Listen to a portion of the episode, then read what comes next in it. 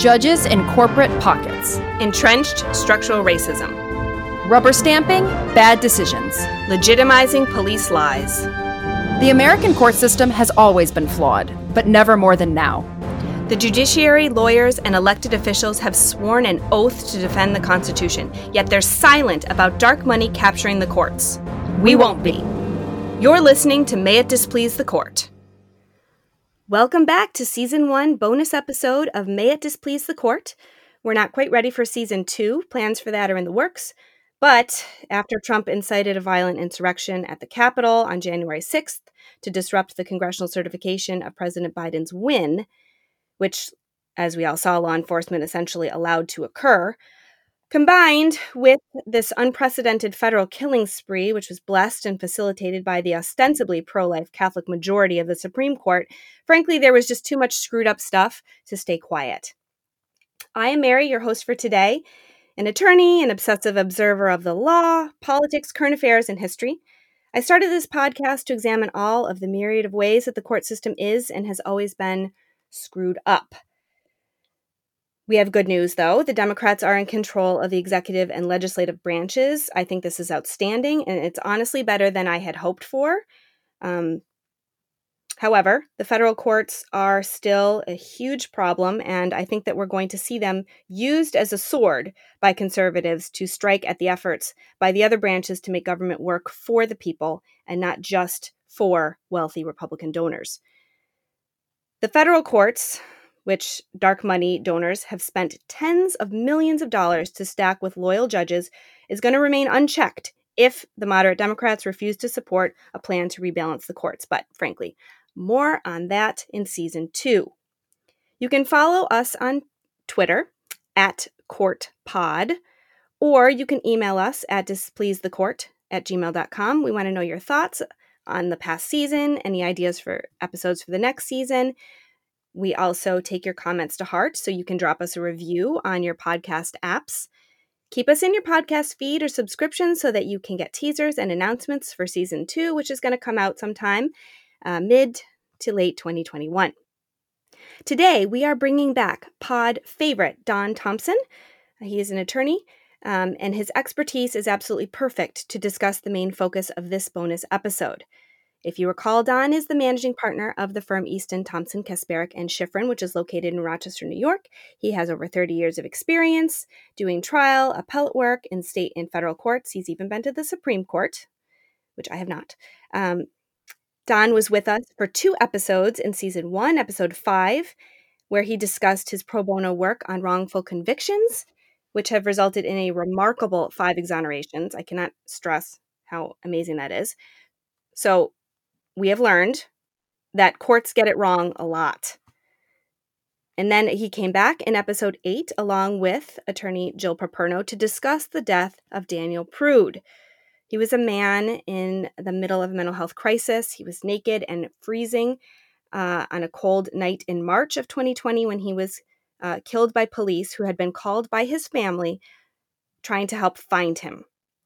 Police and city officials hid the true nature of his death from the family and from the public for months. And then, when the news finally came out in September, the public erupted in protest in support of bringing awareness to his death, in support of Black Lives Matter. And the police responded with an astounding level of violence, which uh, both Jill and Don happened to witness uh, some of this. So, if you haven't heard those episodes, please go back and give them a listen. Now, it's been about three months since our episode about Daniel Prude and the violent police crackdown. And uh, Don, you and I know that the wheels of justice, so to speak, can turn very slowly. Now, this is a, a common complaint from uh, victims of crime, from clients, from litigants. And, you know, I just kind of want to sort of explain why it takes so long for cases to go through the justice system. And it may seem obvious when I say it, but it doesn't feel obvious to clients. But attorneys and judges handle many cases at the same time. And when we're focusing on one case or a particular part of a case, we can't at that exact moment be working on any other case. So we are constantly prioritizing what is the most important thing that needs to be done amongst all of our cases.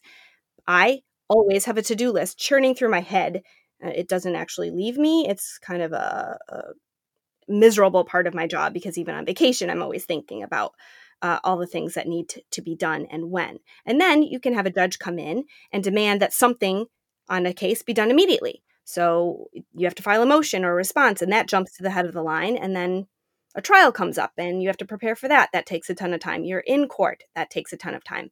And so all of the other work backs up. And that's not just me, it's all of the attorneys and all of the judges. We are all doing the same juggling act. So deadlines are pushed far out to accommodate everybody's workload. But that can make it feel to clients and victims and litigants that the system doesn't care about them and that everything takes forever. And I that's a totally reasonable feeling to have. And I don't have a solution for it, but I just wanted to explain, you know, from our perspective, why some of the reasons why. But I digress. And uh, I can also think of a thousand reasons why uh, this could be better. Um, but I wanted to, and since it's only been three months, a lot may not have happened, but I wanted to ask Don if there's an update on any of the, uh, specifically the Daniel Prude cases that he could share. Well, there is. Um, as you said, things take a long time, um, and all attorneys have a number of cases that they're working on, uh, the Attorney General included. So the Attorney General is currently um, presenting evidence to a grand jury with respect to the police officers that were responsible for Daniel Prude's death. There has been no result from that grand jury presentation yet uh, because you know the attorney general has a bunch of other stuff going on. They just uh, the attorney general's office just sued NYPD for their response to the protests down there. So they have you know a lot of big cases with a, a lot of complicated evidence. So the presentation's ongoing. There has been no no result or no outcome from it yet. Uh, City Council has uh, initiated an investigation, uh, which is being manned by uh, an independent civil rights attorney, uh, Andrew Celli Jr., very fine civil rights attorney, into the city's response to both uh, the Prude case, the cover up, if you will, and the response to the protests. That's ongoing, and there's no report that's been issued from that investigation yet. However, there is ongoing discovery taking place. The former police chief I just read today uh, is going to participate in a deposition, which is going to be live broadcast with respect to the police response to the Daniel Prude incident and the interaction with the officials of the city, in particular the mayor. Uh, there are a number of court proceedings that are initiated but haven't gotten very far yet, in part because of the COVID delays, but in part, again, because these things take a long time. There's a case that's been initiated by the estate of Daniel Prude against the city and against the police officers in federal court for deprivation of his civil rights. There's also uh, a series of cases, uh, somewhere between 90 and 100, that are not all formally filed yet, but are noticed by protesters against the city and the Rochester Police Department for the police response to the protests that followed the Daniel Prude case and, and the release of the videotapes uh, in the Daniel Prude manner. So things are still ongoing, uh, not a lot of results yet. Okay. Thanks for that update. Moving on. Don, are you aware of um, what's going on with the criminal cases against the Black Lives Matter protesters and any updates that are going on with uh, with those? Not necessarily particular cases, but uh, kind of generally speaking, um, how's the DA's office co- treating them? How are the courts treating them? Where are they at? Yeah, there's kind of a breakdown uh, between the severity, I guess, of the cases that are being brought. Um, there are several cases that have been brought in federal court for uh, destruction of either federal property or uh, there's a, actually an arson statute in federal court which uh, relates to vehicles of all things. So, uh, attempted arson or arson of police vehicles, uh, any destruction of federal property, any other destruction of government property uh, have been brought mostly in federal court. In those cases, I don't know of any of them that have resolved yet. Uh, they're ongoing. Uh, the so the district attorney plays no role in those cases. Uh, the other cases, uh, which are let's say more minor, um, resisting arrest or obstructing governmental administration or criminal mischief, things like that, that are, are prototypical state court uh, proceedings, are sort of wending their way through the system. We, we had sort of a National Labor Relations Board cooling off period, I think, after the charges were brought to decide whether they really should be prosecuted or what exactly was going to happen with respect to them. And I know, at least with respect to the federal cases, uh, where somebody faced federal charges, the district attorney's office just basically dropped any state prosecutions that they had. Uh, for those people that have only state prosecutions, um, things have not moved too far ahead because uh, those people, most of them that I'm aware of, are not pleading guilty uh, because they don't feel that they are guilty they may be able uh, to demonstrate not only that they're not guilty, but that they're actually innocent. So that's going to require a trial, you know, an in person proceeding, which we're not having now because of the COVID restrictions. Well, it'll be interesting to to watch and see whether there's any difference uh, regarding the federal prosecutions. Whether there's any difference now that the D- Justice Department is changing hands, um, going from you know AG Barr to likely AG Merrick Garland. But I don't know. There may not be because you know we're we're moving on uh, to talk about we're going to move on to talk about uh, what happened when the mo- violent white mob of Donald Trump devotees stormed the Capitol. Um, so you're going to have another series of similar charges, although from a very different group, also being looked at and prosecuted by the Department of Justice. So I'm sure there's going to be a lot of scrutiny on how uh, they handle those two you know, protests, uh, charges from those two different types of protests. Um, although I'm not totally sure I'm comfortable with calling the Capitol uh, insurrection a protest. Uh, my co-host Lee, uh, Dr. Lee Pierce, who's not here today, uh, she made a, a, you know compelling argument as to why they are still protesters. But I think they're better called insurrectionists, not that they're not protesters of some sort. So anyway, I think that's going to be interesting to see. But something that you know, we talked a little bit about we've when we've discussed police in our previous episodes, but I, you know, I don't think we made the point as strongly as maybe we I I certainly I know I didn't. I'll speak for myself. I didn't make the point as strongly as I was feeling it um, in observing police, but I've been really getting more and more concerned about the uh, the infiltration or or I don't even know if it's necessarily infiltration, but just the component of police and military that identify as white supremacists or at least sympathize even if they don't identify with a group they sympathize with it um, how that affects the way that they uh, protect and serve the communities.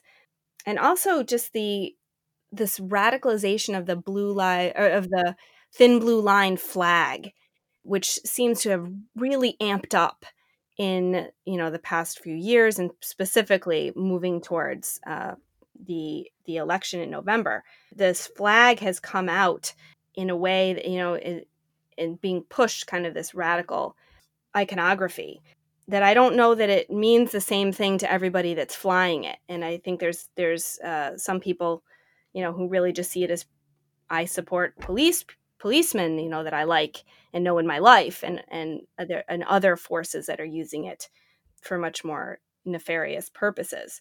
So, you know, did you notice? You know, was it striking to you, Don, watching the insurrection uh, and and how the Capitol Police behaved against this this mob of Trump supporters, armed Trump supporters? Yeah, I mean, a lot of things about it were striking to me. Um, one of the things was that that thin blue line or Blue Lives Matter flag um, always seemed to me like it wasn't really ever about police. It was more a slapback against Black Lives Matter. You know, it's it's this whole worshiping of police culture in response to you know black people protesting because they don't want to be killed for doing nothing. Um, so uh, you know that kind of struck home when I saw some of the video where you know some of these protesters are wailing on the Capitol Police with these Blue Lives Matter flags on their poles. So I guess it's not really all about the cops at all. And they, you know, in the course of this, kind of illustrated more of what we were talking about before the the if you want to call it infiltration or you know permeation of law enforcement with either you know right wing or white supremacist you know far end of the right wing uh, sympathizers or or proponents. You know there, there were a number of documented incidents where the individuals who were you know insurrectionists or protesters you know flashed their law enforcement badges to to get a pass to enter into the building or to get through the barricades or to you know not be harassed by the law enforcement uh, that were present you know, we're all on the same team so uh, let me by that sort of thing so it, which is not you know I, I don't think it's really surprising at all i think it's rather rather obvious that you know the the natural personality type, I think, of those who are drawn to to law enforcement. I mean, it, break the words down: law and enforcement. That's what's important to them. Uh, would be you know more pro-authoritarian, pro-right wing, pro um, structure, pro you know you're going to do it my way, less tolerant of you know, all right, you want to do that? That's okay. You know, I don't care. Um, you know, this was a real eye opener uh, as far as that goes. I mean, frankly, if I think if the people who were breaking into the Capitol, I, I, saw there were two African Americans, but but uh, if they had been predominantly African American, a lot of them would be dead now. Um, they just would not have received the same type of response, almost welcome, as the folks who who went through the barricades did. Well, and I, I think you know there's concern amongst congressmen and women and senators and about exactly how complicit upper levels of uh, the Pentagon, upper levels of police, the Capitol Police uh, were in on this. I think that there's questions because the the the the level of preparedness, the amount of people that they had uh, that were working that day, uh, the, the the way that they set up the barricades didn't make any sense in how they've behaved previously with other protests, and it just it was so much less. And then, of course, you have you know the individuals that are that have been witnessed, you know, seemingly to again open doors, move barricades, uh, step aside, you know, and likely it's a mix of people that some be some people were involved and, and a lot of people weren't involved uh, and i think that's actually the real that's sort of what worries me the most and and while it didn't come to pass and i'm so grateful that it did not come to pass for inauguration uh, if there was going to be increased violence what i was most worried about was sort of a, a break in ranks where you have it, say in the military you have some some divisions going rogue and and following you know trump and others not and you might even have that within. And so there's this like break in the chain of command and who do they follow and and you know this chaos that comes from people essentially serving different uh, aims some working to protect democracy others not. And that's sort of what it that's sort of what i wondered you know and and i think it's going to be really interesting to see and extremely important that a real deep dive is done to uncover exactly why were there these failures and and root it out and deal with it and not sweep it under the rug because it's a real problem. I mean, I, we could we were very close to witnessing public execution of the legislative branch and Pence, you know, the executive branch. I mean, really close to that. And and I I I think that there's strong evidence that there was you know, uh, some intent from some people there to do serious harm. I don't know why you would be carrying massive zip ties if you weren't intending to tie up people who work at the Capitol for you know i don't i don't know why you would erect gallows if you weren't trying to send a message of you know we're willing to completely descend into um, assassination. And these calls for unity by the republicans are ridiculous. It's in our national security to root out who amongst us are trying to overthrow the government. So you know that's kind of one end of it. And then it was just what was what do, i think it was like 63000 rubber bullets that were shot at the protesters the black lives matter protesters in rochester you know and and there just was nothing nothing like yep. that. And and you know i wonder you know who was left on duty that day you know if there was something if there was some collusion going on or not collusion conspiracy here i am i can't believe it Ugh, Donald Trump has invaded my mind so that stupid verbiage comes out of my mouth. Ugh. Anyway, um, conspiracy is the, is the correct legal term. Um, and conspiracy to to aid this. Who was left on duty? You know, I I wonder. Uh, and I personally, getting back to the Blue Lives Matter, All Lives Matter folks, at least in my social media, which is you know take it for what it's worth. It's it's not the most diverse, but there are some and absolute silence. Absolute silence about Officer Sicknick, who was murdered. Nothing.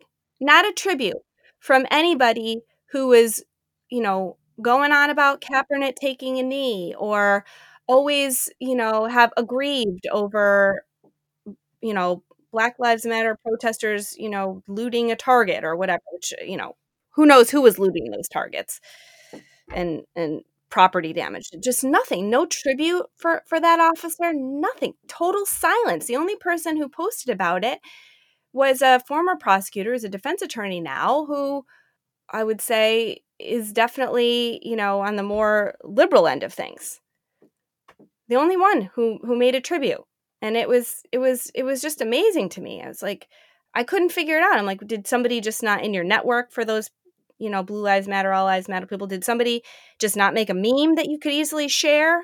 Like, what is it? Why? Why the difference?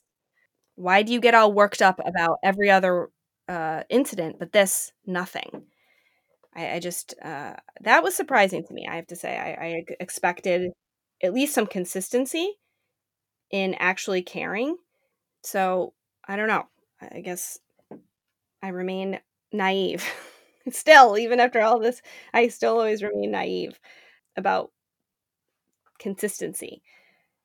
Well, because it was never about law enforcement. It was never about the police. It's about racism.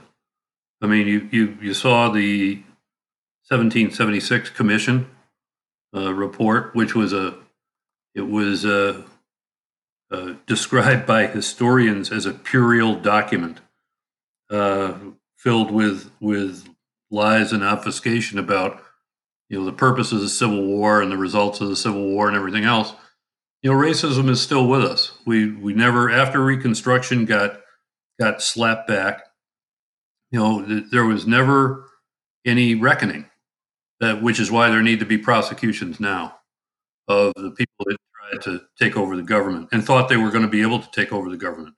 You know, we don't we don't have you know kumbaya and handholding before the Nuremberg trials.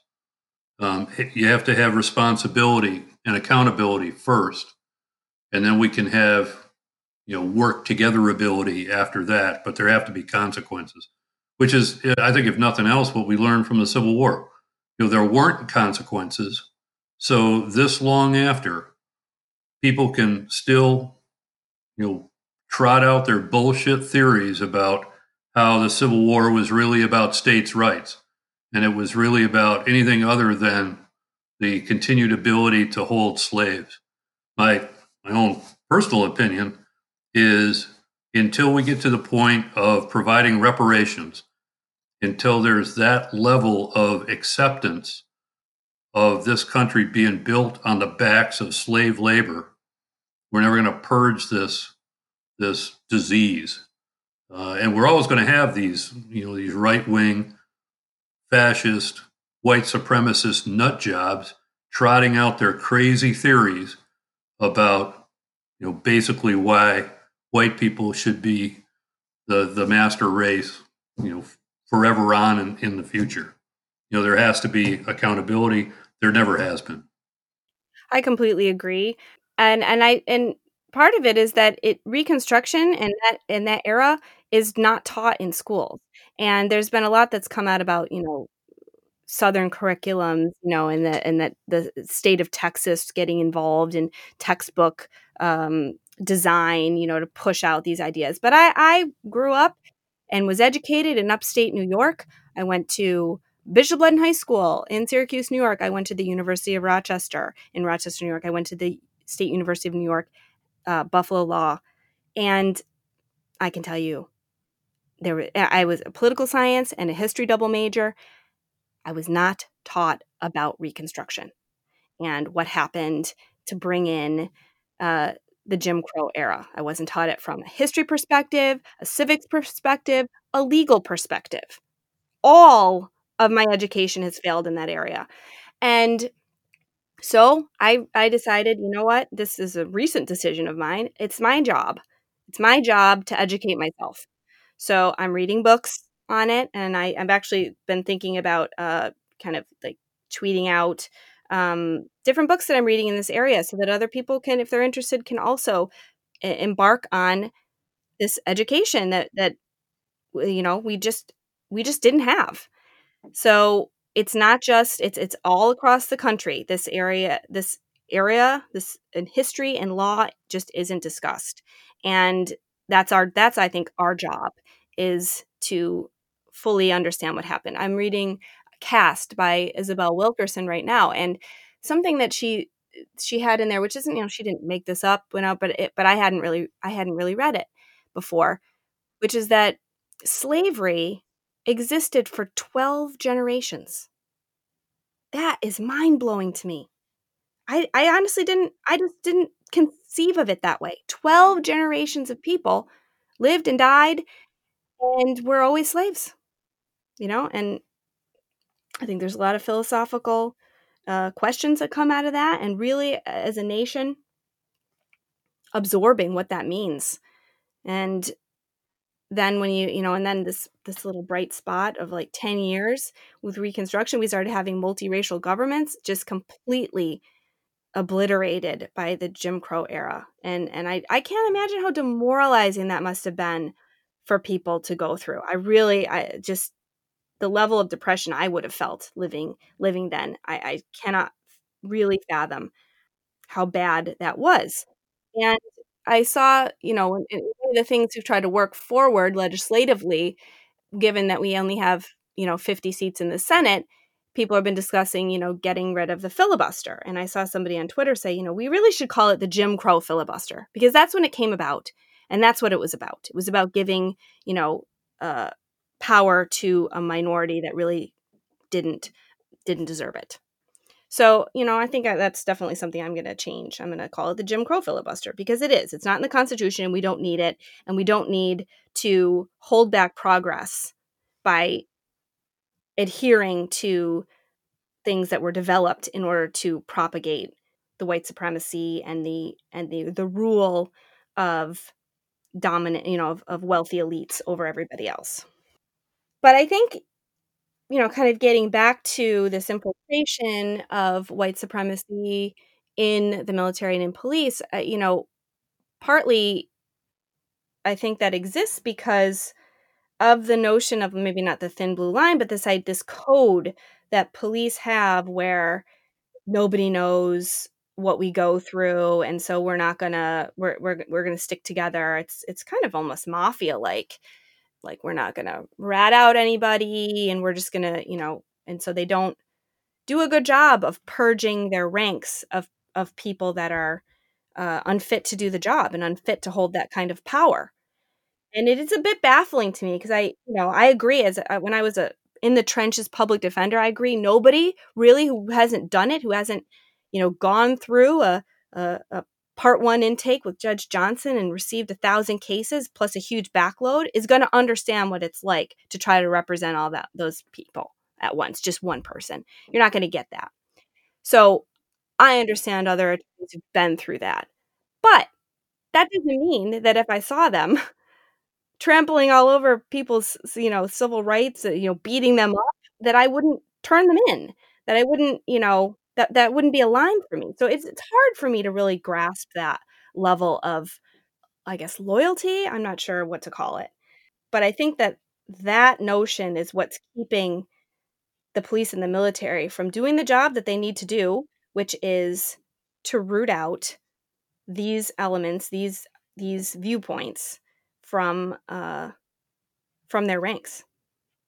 The NPR reported that one in five defendants charged in relation to the Capitol insurrection have served in the military. They are people who were they're veterans who once swore to protect the Constitution, and uh, that's a lot. That's twenty percent of those who've been charged, whereas you know only seven percent of all American adults are military veterans. So that's quite a large percentage who have been charged in this Capitol insurrection. And when we look to police departments, they are actually starting to do that now. But there has to be procedures for them to be able to do that. And I think that there's some real problems with the way police unions are, the power that they hold, and they operate so differently than other types of unions, which are basically about work conditions and vacation days and benefits. Police unions have evolved in a way that protect that a portion of their work, a large portion of the work, seems to be protecting members from responsibility for their actions, including criminal responsibility. They're going to have to deal with that. They're going to have to come up with ways that other police officers have the whistle, whether it's whistleblower protection, um, so that they can come forward and deal with it. There also has to be a willingness amongst the upper echelons of law enforcement to actually address this. And I don't know whether that's going to eh, going to be come internally. I think likely it's going to come from public pressure. What do you think, Don? Well, I mean, part of that is the whole pushback against the citizen review boards. You know, no one gets to look over our shoulders. You're not entitled to look over our shoulders because you don't have the special training and experience that we have. So that's sort of the us versus them scenario that you see with a lot of uh, law enforcement mindset. It's very much um, what led to the Daniel Prude situation. Um, somebody who's in a mental health crisis and you know is not complying, uh, although not you know physically violent, is not complying with police officer direction. You know they're trained; it's us versus them, and you're going to follow you know, our directive, you know, which is why they're not appropriate responders to a situation like that. You know, it's not, or it shouldn't be, an adversarial situation. But everything for them is an adversarial situation based on their training. There are exceptions, and you know, officers who are more acclimated to mental health response, but you know, that's not what their training teaches them. Um, they're not they're not out there to uh, to accommodate all viewpoints and everything else. Their you know their whole theme is you know I'm going to make it home for dinner, and you know if you get in the way, then you know I, I've got a means by which to to get you out of the way. You know, and a lot of it's training and recruitment. You know, how do you recruit people to be police officers? Why do they want to be police officers? What sort of training do you give them once they're they're on the force? What kind of continuing education do you provide for them? Um, I think you know in Rochester we saw that that all of those areas were were woefully inadequate as far as selecting out officers who could appropriately deal with members of the public who weren't having their best day. You know, then you wind up with something like George Floyd or Daniel Prude or any of these other instances where there's police officer violence triggered by essentially nothing. Um, you know, I, one of the things that would be interesting to me, because there is a large percentage of uh, military veteran presence on police forces, you know, how many of these guys are suffering in varying degrees from PTSD, given their their military experience. You know, how many of them have a hair trigger fight or flight reflex because of that? And if so, why are they on the force?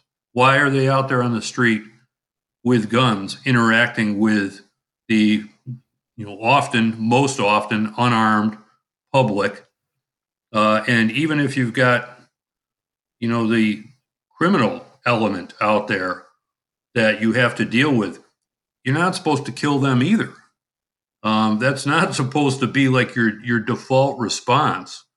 Is you know I'm going to apply as much force as as I think is is necessary here under the situation, which may be you know far more than than what's needed. I mean, I think there has to be a big change in the the training and recruitment process. I don't I don't know how you get a modification in the overall culture otherwise. Yeah, I agree. Although, as far as training goes, I mean, we saw at the Capitol insurrection that, you know, they do know how to not respond violently even when they are being attacked. So it's not that they don't know how to do it. You know, uh, I don't. I don't know. I don't know where you you go with that. I think at, at that point you have to again, yes, get back to why do some people, some officers have a hair trigger response to either certain races or mm-hmm. certain circumstances. I definitely think PTSD is, is something. And now you can get PTSD from just being a police officer and seeing the things that you see. So I think that I agree that's something that you know needs to be looked at and and there's other non there, there's other jobs that a police officer could do that doesn't interact with the public that if that's where you're at then you shouldn't have you shouldn't have that power and authority out there in the street if that's not something that is beneficial for the public for you to have. You know, they don't necessarily have to be fired. I saw this uh, interview. I read about this interview with Michael German. he's a former FBI agent who now studies white supremacist infiltration of police departments as a fellow at the Brennan Center for Justice.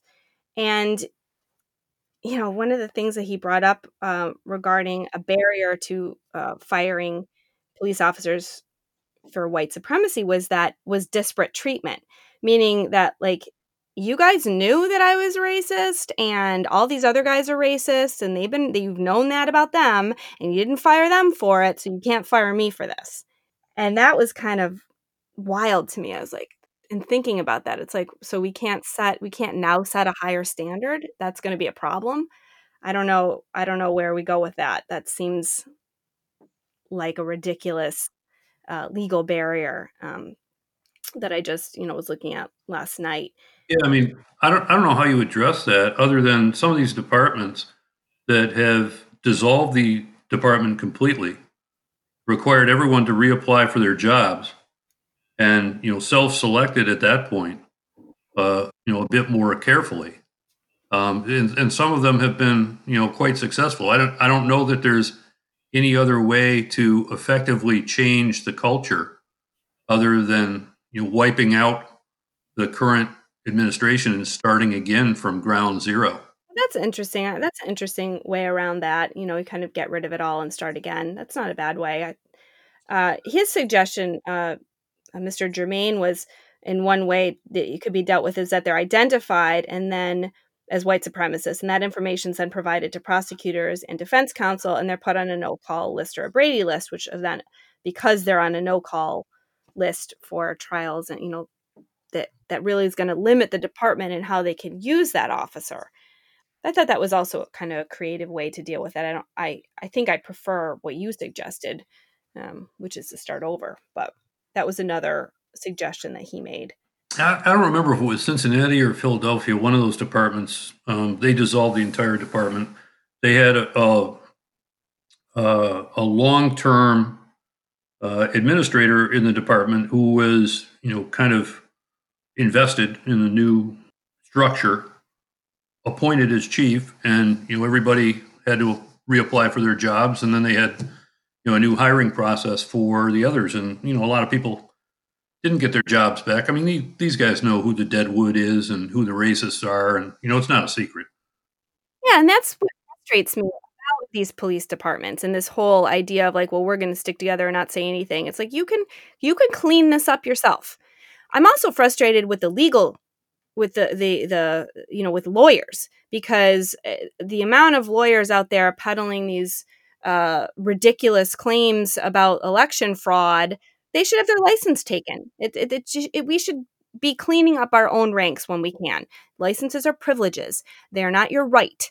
And if you're going to use your license to overthrow the government, which we've all taken oaths to protect and defend state and local constitutions, or state and federal constitutions from foreign and domestic enemies, we all take the same oath. When you're breaking that, we should take their licenses. Yeah, I mean, well, so their argument is, you know, this was an illegitimate election, and we re- we really are protecting the government by by you know fomenting this dissent and by supporting these folks, and and that's why there needs to be accountability. There need to be prosecutions to say, if nothing more, for the historic record, you know, that was just crazy talk. You can say whatever you want to, but that was that was bogus, and you know, no thinking adult should believe it. Um, otherwise, you know, we get into the same situation that we have, you know, post Civil War about, geez, what was it really about? And you're going to get, you know, people like Holocaust deniers and you know other folks who will say, oh no, it wasn't that. It was it was this other crazy theory. Well, no, that was disproven. Um, so you got to be able to have something you can point to and say, um, we're not going to listen to that sort of thing. I agree. I agree with that.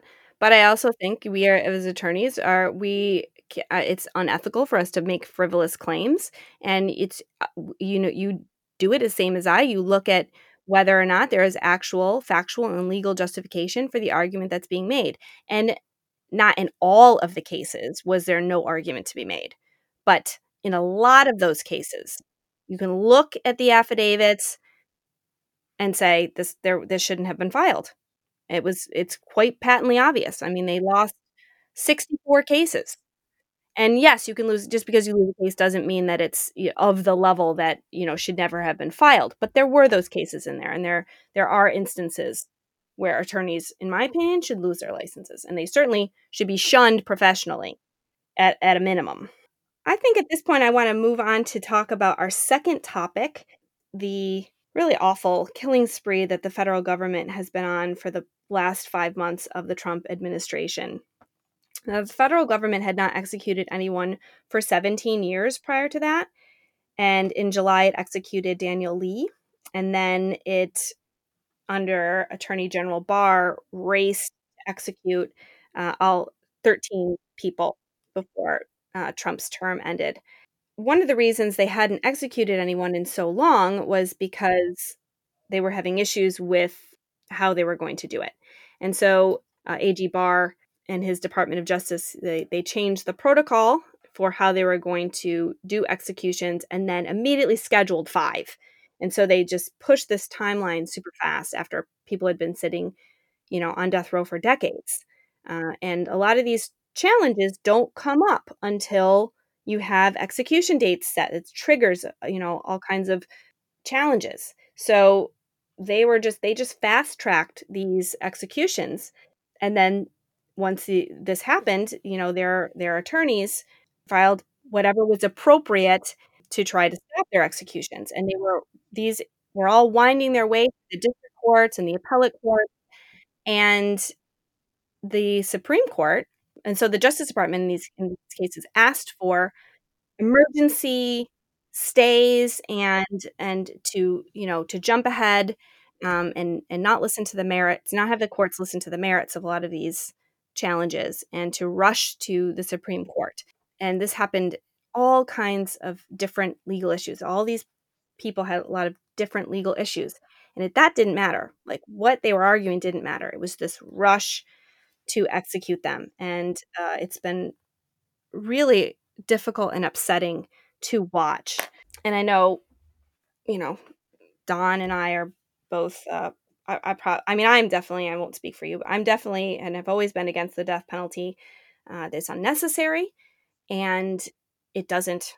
It, it is. It's like the state bloodlust, which I don't understand. You you have all these people that are like, well, you know, they they they they hate supposedly the the people that have you know committed crimes and and how terrible they are, but then they are exhibiting the exact same bloodlust to kill the convicted person. It's like, okay, well, if you both can feel that, then I then why can't you identify with each other? Also, there's been a number of innocent people that have been executed, and, and, and we've found out afterwards that they were innocent. So, which of course you can't take them back; they're already dead. Don has personally represented for five exonerations. There are the the court system gets it wrong a lot. So there just isn't any. I, I see no good reason for executions uh, to occur at all, particularly in under the circumstances that have happened um, since since July. So anyway, I'll let Don talk, and then I'll we'll kind of have just a discussion about what's gone on. Yeah, I think um, the recent rush to execute these 13 people, including uh, Lisa Montgomery, the first woman who's been executed in the United States in 70 years, um, has revealed to me more than anything uh, the political nature of the Supreme Court. Um, it was all about politics. It was all about getting the executions in before January 20th, because President Biden has announced, you know, publicly on a number of occasions that he's opposed to the death penalty, that he may take steps to basically mothball the federal death penalty, uh, which all of these people were executed pursuant to. Uh, that, you know, if the government didn't get these people executed before January 20th, there was a very good chance that they weren't going to be executed and the government couldn't stand for that. So they, with with the Supreme Court's permission, uh, the right wing branch of the Supreme Court absolutely allowed this to happen. They violated the law in three, at least three or four. I haven't studied all of them, but at least three or four of these executions were plainly contrary to black letter law Supreme Court decisions. Albert, Alfred, I'm not sure how you say his last name, if it's Borghese or Bourgeois, and Corey Johnson, both intellectually disabled at the time of their execution. A bar that is absolute to execution, but the Supreme Court allowed them to be executed nonetheless. Lisa Montgomery presented evidence that she was not competent at the time of her ex- execution. Another absolute bar to execution. The Supreme Court allowed it to go forward. So, you know, it didn't have anything to do with the law. And this, you know, it's not just me talking. This is uh, Justice Sotomayor and Justice Breyer dissenting separately in United States versus Higgs. You read the decisions for yourself. Justice Sotomayor says this is not justice. Justice Breyer said, you know, is it about dealing with legitimate fundamental legal issues or is it all about hurry up, hurry up? Well, here it was all about hurry up, hurry up because it was an ends justifies the means approach. You know, if we if we don't hurry up, if these decisions actually do get made with respect to these non-frivolous legal issues, there's a very good chance that these executions will not go forward because of the change of political administrations or because of the further development of these issues. And, you know, because we're pro execution, we're not going to have that. So, you know, it, it revealed to me the poisoning of the Supreme Court by politics more than I think anything else in the whole process here. Well, they, the process that they used, um, going back to uh, the discussion I had on uh, the finale of season one, which is they the, what was used here was the shadow docket, and uh, it had been predicted by you know Supreme Court uh, jurisprudential experts that you would see the shadow docket being used to transform death penalty um, litigation, and we did. We saw how it was used, and it was used um, to execute as many people as fast as possible without allowing the merits of their legal claims to be heard. Uh, and I think that that says a lot about the Supreme Court, you know, who also you're going to hear they're you know they bill themselves as being a lot of the a lot of them as being very pro-life uh, especially when it comes to abortion but that's clearly not the case because this is death penalty litigation they didn't even care if they heard these very serious legal claims. Dustin higgs was infected with covid at the time that he was executed and he had argued in district court that his covid that he suffered from had caused significant lung damage, which was shown, and that executing him by injection of pentobarbital, which was the new drug that the Department of Justice under Barr had okayed for execution, would subject him to the sensation of drowning akin to waterboarding. They're not allowed to execute people in a way that would that is torture. That's you know that's an Eighth Amendment violation. So the district court said, yeah, I think this is a really important issue, and uh, we need to hear it and we want to you know we want to have full briefing and argument and they set the argument for the 27th of january but you know as we've as don has shown that was too late because biden comes in on the 20th so there was a chance that dustin higgs wouldn't be executed and the fourth circuit also stayed the execution wanted you know saying yeah these are important issues that need to be addressed and the uh, the department of justice asked for an emergency lifting of the stay so that the execution could proceed and the the Supreme Court granted it. And without really addressing any of the issues, they just said, "Yeah, it's lifted." And so, you know, and I'll, I'll include the the Supreme Court decision with Justice Breyer's decision and Sotomayor, Justice Sotomayor's decision. It really kind of goes through what happened these past five months um, so it also it addresses his case specifically, and then also generally what the Department of Justice uh, has done with the Supreme the the conservative majority of the Supreme Court in order to fast track these executions without any consideration for the the legal issues presented in, in all of these different cases. And I think that says a lot for what the Supreme Court you know, is supposed to be this deliberative body that's you know ruling on these and and they all remain, all of these issues that have been brought up in each case remain either undecided or they're just possibly they're going to use these shadow docket rulings. The cases weren't briefed. There was no oral argument. There's no real written decision about it. No, no real reasoning to push forward uh, executions. Now, if Biden comes in and essentially, you know, puts a moratorium, or I would prefer just ending the federal death penalty, then you know you may not eh, see that happen just because of the change in administration. But everything is primed for a new administration that likes executions to come in and resume resume just this killing. You know, Lisa Montgomery is one of the saddest uh, cases I've ever heard. The facts of her case are really terrible. What happened to her in life was really terrible. She was failed i think by the government at every time in her life she should have she was a victim abused and brutalized by her own family until her mind broke you know that that evidence the supreme court didn't care that she wasn't competent and didn't understand what was going on when they executed her and that's that is that's a complete violation of the law and is really shameful you know i think there there's really a a, a linkage there between that approach and between the Capitol insurrectionists. You know, there's this fallacy that these, you know, the right wing folks are, are law pro law and order. They're all about law and order. They don't care about law and order if it doesn't help them.